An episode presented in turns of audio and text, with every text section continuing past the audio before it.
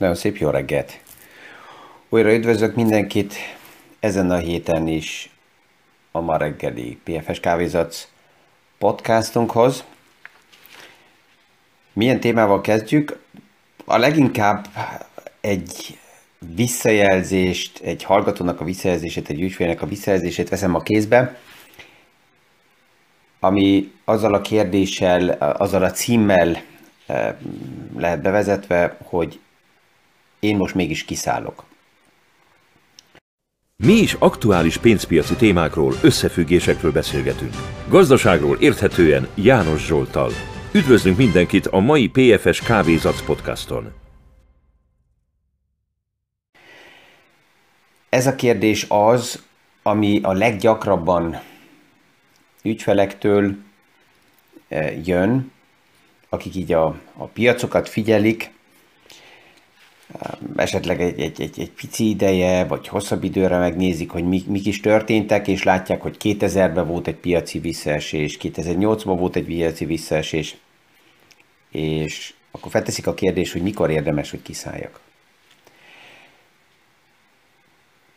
Legelőször is ezt a kérdést véleményem szerint így, így általánosan megválaszolni lehet, de én nem teszem meg. Mert lényeges különbség, hogy valaki ma mind day trader foglalkozik a piacokkal, tehát mi napi kereskedő 8 órát, 10 órát a témával foglalkozik, tehát hogy ez neki a szakmája. Vagy van egy úgynevezett trader kontó, egy trader értékpapír számla, amin ezt csinálja. Néha. Lehet, hogy vakrepüléssel is, lehet, hogy besugásokról, beszólásokon keresztül, de néha ezt csinálja. Vagy pedig egy hosszú távra felépített uh, portfóliója van, amiben, amely, aminél nem száll ki. Miért? Azért, mert azok a kisebb hullámok, az, amire egy day trader esetleg reagál napi szinten, heti szinten, akár havi szinten, az egy hosszú távú portfóliónál addig, amíg az aktuális gazdasági rendszerünk úgy, ahogy van, megmarad, addig lényegtelenek. Nekem vannak olyan ügyfeleim, akik traderek, profit, profit day traderek. Um, én ezt úgy látom, hogy ez ugyanolyan szakma, ahol megkeresi havi szinten a pénzét, mint, mint, mint egy asztalos, mint egy, mint egy ügyvéd, mint egy adótanácsadó, mint egy, mint egy könyvelő, mint, mint bármilyen szakma. És egy day trader akkor, hogyha nem dolgozik, akkor kiszáll. Tehát akkor az ő pozíciói nincsenek a piacba. Ha elmegy szabadságolni, akkor kiszáll, mindent uh, nullába kihoz. Miért? Hát azért, mert nincs ott, és nem tud napi szinten reagálni a piaci eseményekre. De az a pénz, amit megkeresett, azt mi közösen egy hosszú távú portfólióba megtervezzük, összeállítjuk. Ha ő szabadságolni megy, akkor a hosszú távú portfólióját nem állítjuk meg. Az megy tovább. Az normálisan be van tovább is fektetve. És van olyan visszajelzés is, aki azt mondja, hogy nem hiszi el, hogy én nem trédelek napi szinten. Ezt lehet, hogy ki lehet érezni, ezt újra és újra ki is hangsúlyozom. Nem, nem is érdekel. Mert nem ez az, nem, e, nem ez lenne az, ami nekem tetszik, ami, amit én élvezek. Mit élvezek? Annak ellenére, hogy a tőkepiacsal foglalkozom? Hát az emberekkel beszélgetni, tárgyalni, individuális portfóliókat összeállítani, közösen megnézni, hogy mi az, ami, ami személyre szabottan passzol. És az a szabadság is megvan véleményem szerint minden ügyfélnek, hogyha valaki azt mondja, hogy én most úgy érzem, hogy mindenből kiszállok, akkor ez persze, hogy megegyezés kérdése, de alapjában nem az én feladatom rávenni, hogy ne szálljon ki. Ha az az érzése, hogy ki akar mindenből szállni, hát akkor kiszáll. Az elmúlt 30 évben több olyan helyzet volt, több olyan ügyfél volt, aki, aki felhívott, és azt mondja, hogy János úr, most az érzésem, vagy ezt hallottam, vagy ezt olvastam, vagy ezt álmodtam, és ezért most mindent el akarok adni.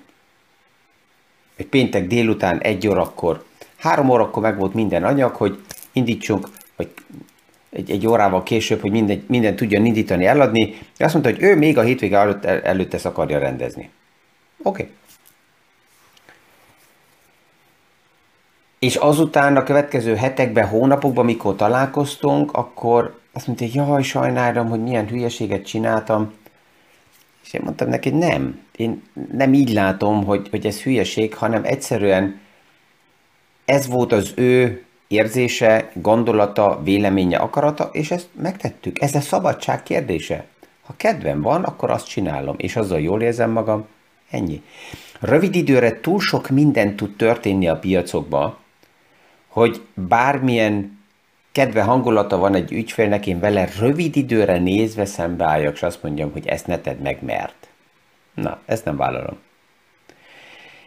Hosszú távra nézve a piacok, ezt látjuk, megfelelő ingadozásokkal, és néha akár 3-4-5 év szükséges, lehet, hogy 7 év szükséges, hogy az előtti csúcspontokat újra lássunk, de újra fogjuk látni. És ezért ezekre a portfóliókat ráépíteni a legfontosabb, és ha valaki most azt mondja, hogy nekem az őszi idő azért, szerintem az őszet, őszi időt én, én most akarom élvezni, aki jelezte azt írta, hogy gyönyörködni kell a természetbe. Kelleni nem kell, ha ez kiegészíti és azt mondja, hogy ő ezt szeretné, akkor az nekem jobban tetszik. A kell az annyira kényszer, hogy másokat kell kényszeríteni, vagy saját magát kell erre kényszeríteni. Nem. Én akarok gyönyörködni, nem akarok semmivel foglalkozni, és ezért kiszállok. Ez az ügyfél is, amelyiket az előbb említettem, az azt mondta, hogy oké, okay, ő ki akar szállni a piacból, kiszállt, és egy fél évvel később körülbelül 7%-kal drágában kezdtünk el újra beszállni, mint ahogy kiszállt. És az első gondolatban azt mondta, hogy ah, kellene mérgelődjön, hogy milyen hülye, hogy kiszállt. Nem. Mert ő nem azzal az ötlettel szállt ki, hogy spekulál arra, hogy most minden visszacsökkenésön mélyebben be tud szállni, nem a timing miatt tette ezt meg, hanem olyan családi helyzetek, szituációk kerekedtek, ami miatt volt az érzés, hogy kell neki a likviditás, és ezért azt mondta, hogy oké, okay, kiszállok a pozíciókból. De mivel másképp alakult az egész, hát most újra beszállunk, és kész. És hogy milyen szinten, so what? Ja. Tehát ezeket a témákat, ha sikerül elengedni, és itt kezdődik az, szerintem, ami nem csak a tiszta számok és hozamok és eredmények kérdése a portfólió kezelése, hanem az is, hogy hogy érzem magam azzal a portfólióval, azzal az összeállított pozíciókkal, és inkább erről szeretek beszélgetni napközben. Ez a fél óra, amíg a podcastot felveszem, ez az, ami mondjuk úgy, hogy én csak saját magammal beszélgetek, de egy óra múlva már szerencsére nem csak magammal, hanem vagy egy tanácsadóval, vagy egy ügyféllel, vagy bárki mással. Tehát ez az, ami, ami alapjában élvezetesebb. És megnézzük, hogy a piacnak mik azok a, a jelenségei, ami aktuálisan érdekes és fontos. Pénteken ugye kijöttek az amerikai piacba a, az új munkahelyeknek a számai, és hát egy elég nagy meglepetés volt, mert olyan körülbelül 500 ezer munkahelyre számított a piac, ami szeptemberben uh, újan létrejött, és a végén 194 ezer volt. Ez egy elég lényeges különbség. Emiatt is megerősödik az a kép, hogy nem dübörög az amerikai gazdaság olyan szinten, ami az első két negyed évben volt. A jelentések most fognak elindulni a jövő héttől. Ezek, ez a jelentési idő nem lesz nagyon fantasztikus, már csak azért is, mert a kilátások és az aktuális számok nem annyira dinamikusak, mint ami volt az első két negyedében. De alapjában ez nem is egy katasztrófa. Miért? Az első két eh, negyedév az a reopeningnek volt a dinamikája. Tehát azt a gumiszallagot, amit egy irányba um, kifeszítettünk a, a tavalyi évben, az visszapattan, és annak a dinamikája eleinte persze, hogy sokkal nagyobb a kérdés az, hogy mikor áll be egy olyan stabil uh, helyzet, hogy nem ezzel az első induló dinamikával uh, szágul tovább a piac. Ami nőtt, és ezt lehetett látni a szeptemberben is, az a bérek inflációja, ami jó alapjában az alkalmazottaknak, de rossz a vállalatoknak, mert hogyha a bérek túl erősen emelkednek, akkor ez a nyomás, az a kérdés, hogy mennyire sikerül az árakon keresztül továbbadni a fogyasztóknak, a kérdés, hogy a, a forgalom mennyire tud magas maradni, és a nap végén, hogy a nyereségek mennyire tudnak magasan maradni. Ez a millió, ez tovább is erősíti azt a képet és azt a véleményt, hogy a Fed az idén a likviditás csökkentési programot nem fogja elindítani. Mert, és ez nagyon lényeges, um, alapjában ugye Amerikában és a múlt héten azt hallottuk, hogy az adósági plafon kérdés, ez megoldódott. Nem oldódott meg. Ez csak halasztva lett két hónappal. Ez azt jelenti, hogy december közepére lett elhalasztva a kérdés, hogy ezzel hogy megyünk tovább. Pont egy olyan időszakban, ami szenzonálisan elég erős kellene legyen, ez jó is, mert ha már nehézségeket akarok a piacba becsomagolni, akkor érdemes abba a környezetbe becsomagolni a nehézségeket, amikor alapjában a pillanatnak megvan egy dinamikája. Ez azt jelenti, hogy lehet, hogy nem fog annyira erősen emelkedni, de mivel megvan egy alapdinamika, ezért nem lesz olyan erős a visszaesés sem. Tehát pillanatnyilag ez a, az adóság kérdése, ez elhalasztódott, ezért is a piac eh, felélegzett legalábbis most a következő hónapokra nézve, és ez, ez is erősít abba, hogy a Fed um, arra kell figyeljen, hogy ne túl um, gyorsan és túl korán fékezzen, mert nagyon sok probléma, ami a gazdaságban pillanatnyilag van, az nem a Fednek a likviditása okozta. Tehát az, hogy például a beszállítási láncok összeomlottak, ez nem likviditási probléma. Az, hogy nincsenek a, a szakmunkaerők a piacba, ez nem likviditás miatt okozott probléma. Sőt, ezekhez inkább kell a likviditás azért, hogy ezeket meg lehessen oldani. És a múlt héten már jöttek olyan számok is ki, ami pont ilyen előjelzések, és azt mutatják, hogy aktuálisan a gazdaságnak a dinamikája az nem olyan erős, mint ami eddig volt. Um, az úgynevezett GDP Now felmérés, ami azt jelenti, hogy az aktuális GDP fejlődésnek a, a háttér jelzései, ez úgynevezett ilyen suttogó jelzések azt mutatják, hogy a piaci elvárások és ez a, ez a háttér reális érték, amit Bespoke Investment általában nagyon jól bekérdez a piacokba, az nagyon eltér egymástól.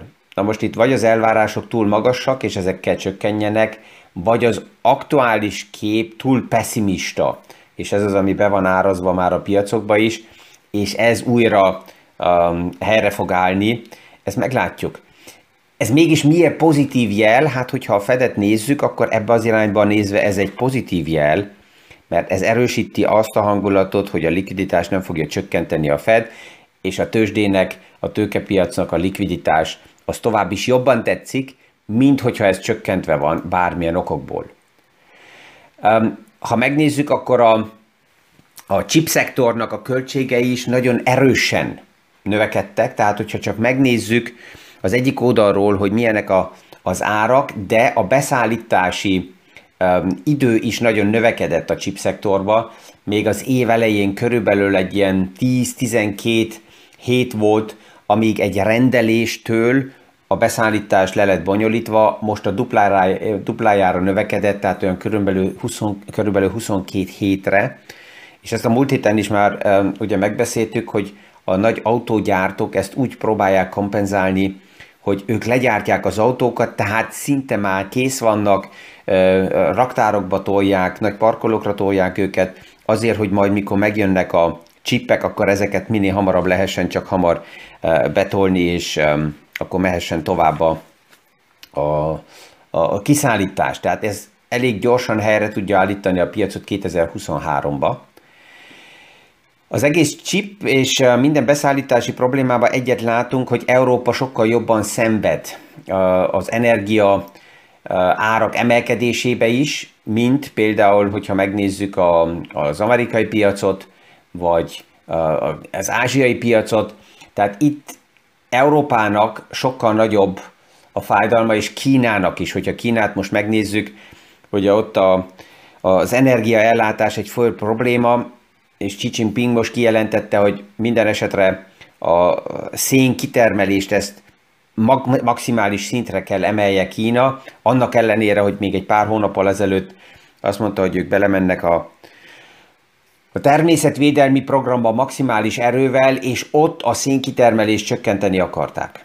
Most meg kell emeljék, de ez is egy olyan probléma, amit saját maguknak okoztak, mert Kínának a legnagyobb szén beszállítója Ausztrália. De az év eleje óta, mivel ott kialakult egy feszültség, egy gazdasági konfliktus Kína és Ausztrália között, az idén Kína egyetlen egy darab szenet sem importált Ausztráliából. És erre nagyon rá van utalva, mert csak 50%-ba tudja Kína eddig a saját szén igényét a belső kitermelésekből ellátni, hogyha most maximális szintre fel akarja hajtani a, a szén kitermelést, az A egyik kérdés, hogy ez mennyi idő alatt tud működni, mert azért azt mondják, hogy akkor most legyen meg, hónaptól ez nem fog működni, hanem kell egy felfutási idő, plusz ehhez kellenek további támogatási programok.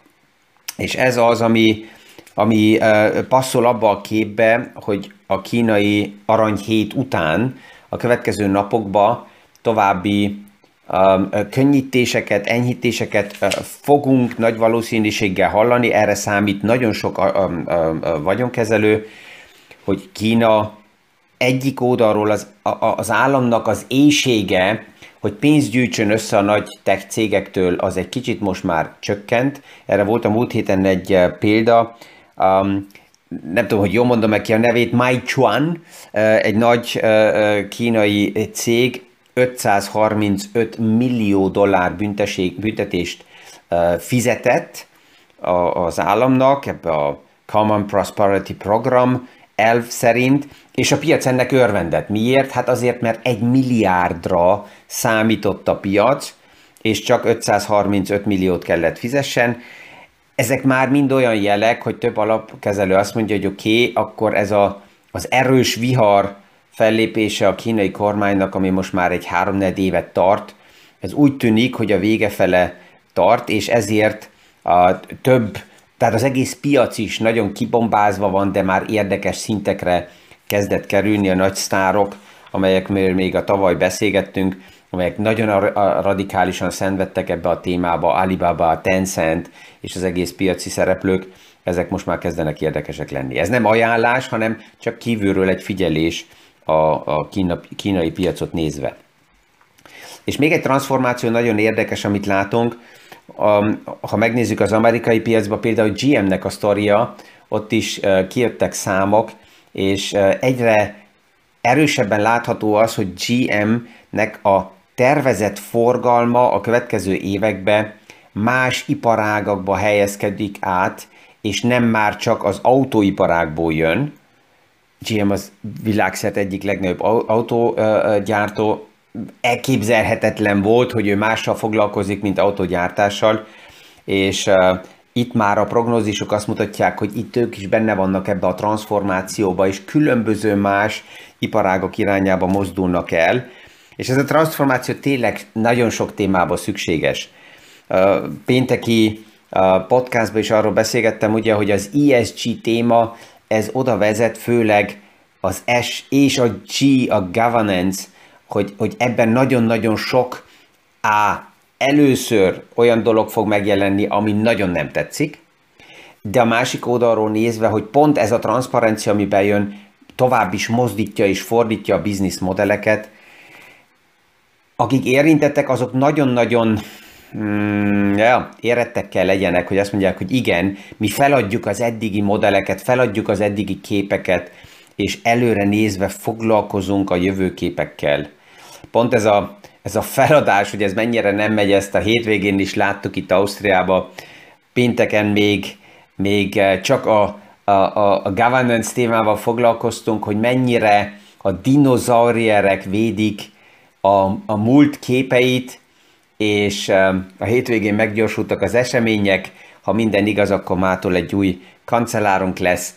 De azok, akik így a dinozaurierek ebbe a, a, a pártba és védik ö, ö, ö, a fiatal kancellár, azok állandóan azt mondják, hogy nem kell felháborodni, ez mindig így volt. Ez elmúlt 30, 40, 50 évben így volt. És um, aki előre néz, aki hiszik a transformációba, az azt mondja, hogy pontosan fiúk, és ezért jött el az idő, hogy pont most, just now, ez változzon. Tehát ez is egy nagy, nagy transformációnak egy, egy lépése. 30 évvel ezelőtt ez biztos, hogy egy hétvégén um, ezt ki lehetett volna ülni, ezt is próbálták meg, és hétfőre mindenki elfelejtette, hogy mi volt, és akkor új hét, és kezdjen az új sztori. A social media és az új technológiai rendszerek a háttérbe szerencsére nem engedik ezt meg. Sőt, a hétvégén nagyon felpörögnek a viták a social médiába, a kommunikációk, úgyhogy nem lehet ezt azt mondani, hogy akkor lapulunk és ez megszűnik, hanem bele kell menni ebbe a transformációba. Ezek mind én úgy látom, hogy ezek jelei az egész gazdasági rendszereknek a transformációjába, aminek persze, hogy kihatása van a tőkepiacokra is, ez a politikai esemény itt, ennek nincs. Ez, ez, ez túl kicsi. A globális gazdaság szemszögéből nézve az osztrák kancellár szerepe, hogy a, a, az európai gazdaság emiatt megmozduljon, de egy össztranszformáció képnek a jele, és főleg az environment, az ESG-ből a fenntarthatóság és a zöldek szerepe, ez nagyon lényeges, és ezt is láttuk, hogy ez egyre jobban erősödik. Ezzel remélem, hogy sikerült így egy nagy-nagy svéd asztalból több témát egy kalap alá hozni ma reggel is. Kívánok mindenkinek sikeres hét indulás, kellemes tárgyalásokat. Mint mindig, köszönöm az időt, a gondolatokat, a visszajelzéseket, az ötleteket, a kérdéseket, a lájkokat, továbbosztásokat, mindent, amit bárki ezekkel a podcastokkal kezd, és ha valakinek kedve van törölni, akkor ez a szabadságunk, még törölni is lehet, és meg kell hallgatni. Viszonhallásra a hónap reggeli kávézatsz podcastig. Mi is aktuális pénzpiaci témákról, összefüggésekről beszélgetünk. Gazdaságról érthetően János Zsoltal. Üdvözlünk mindenkit a mai PFS Kávézac podcaston!